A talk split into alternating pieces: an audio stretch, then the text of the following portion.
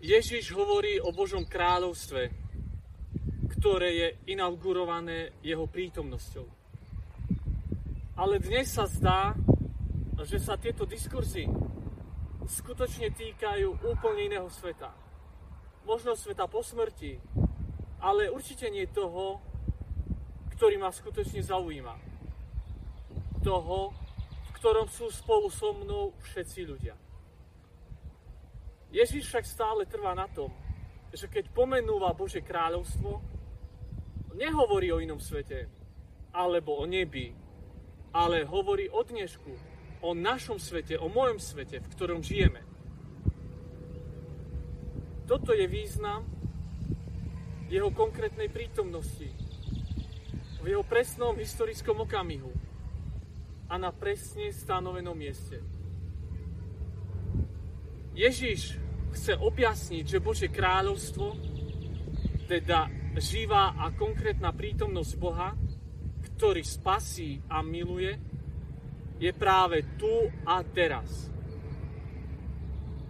Takéto je Bože kráľovstvo. Ako zrno hodené do zeme. Ako malé semienko, ktoré nakoniec vyprodukuje veľkú rastlinu a ktoré bez ohľadu na to, ako malé sa môže javiť, vo vnútri má všetkú silu, aby rástlo a dalo život. Boh je skutočne prítomný v dejinách ľudstva. Dokonca aj v tých najkrutejších a najnemožnejších situáciách človeka. Boh ako malé semenko je prítomný a koná a buduje to kráľovstvo lásky, pokoja, solidarity, bratstva, ktoré Ježíš začal budovať svojimi rukami, skutkami a slovami.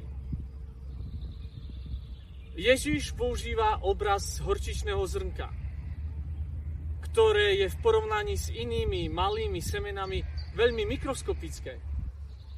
No vo vnútri má všetkú moc stať sa veľkou rastlinou.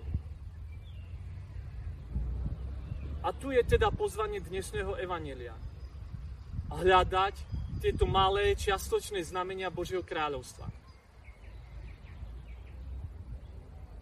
Kdekoľvek vidíme, čo je len najmenšie gesto smerom k Ježišovmu učeniu, tu môžeme povedať, že sme našli kúsok toho kráľovstva, ktoré skutočne mení svet.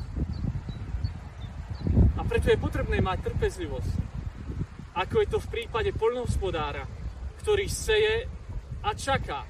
Čaká potrebný čas bez toho, aby si vynútil čas zberu, čas úrody. Aj my už vieme, že to dobré, aj mikroskopické, ktoré sme zasiali, sa nestratí. A pomaly si uvedomujeme Božie kráľovstvo v nás. Myslím si, že táto časť dnešného evanelia dáva kyslík nádej tým, ktorí konajú dobro. Ako aj tým, ktorí sa snažia žiť svoju prácu a svoj život čestne a spravodlivo.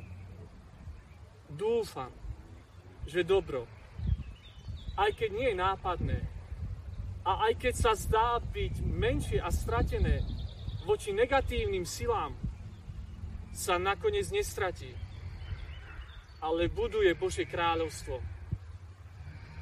a spolupracuje so samotným Bohom.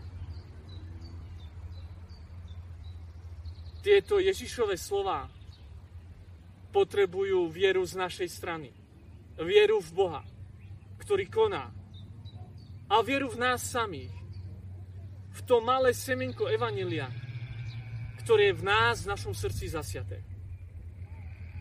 Je to viera v maličkosti, v malé gesta lásky, v malé zrniečko Evanelia, ktoré hovorí nám o Bohu, ktorý ako prvý verí skutočne v svoje semienko lásky a predovšetkým Boh verí v nás, aby pomocou nás zmenil svet. Pokoj vám.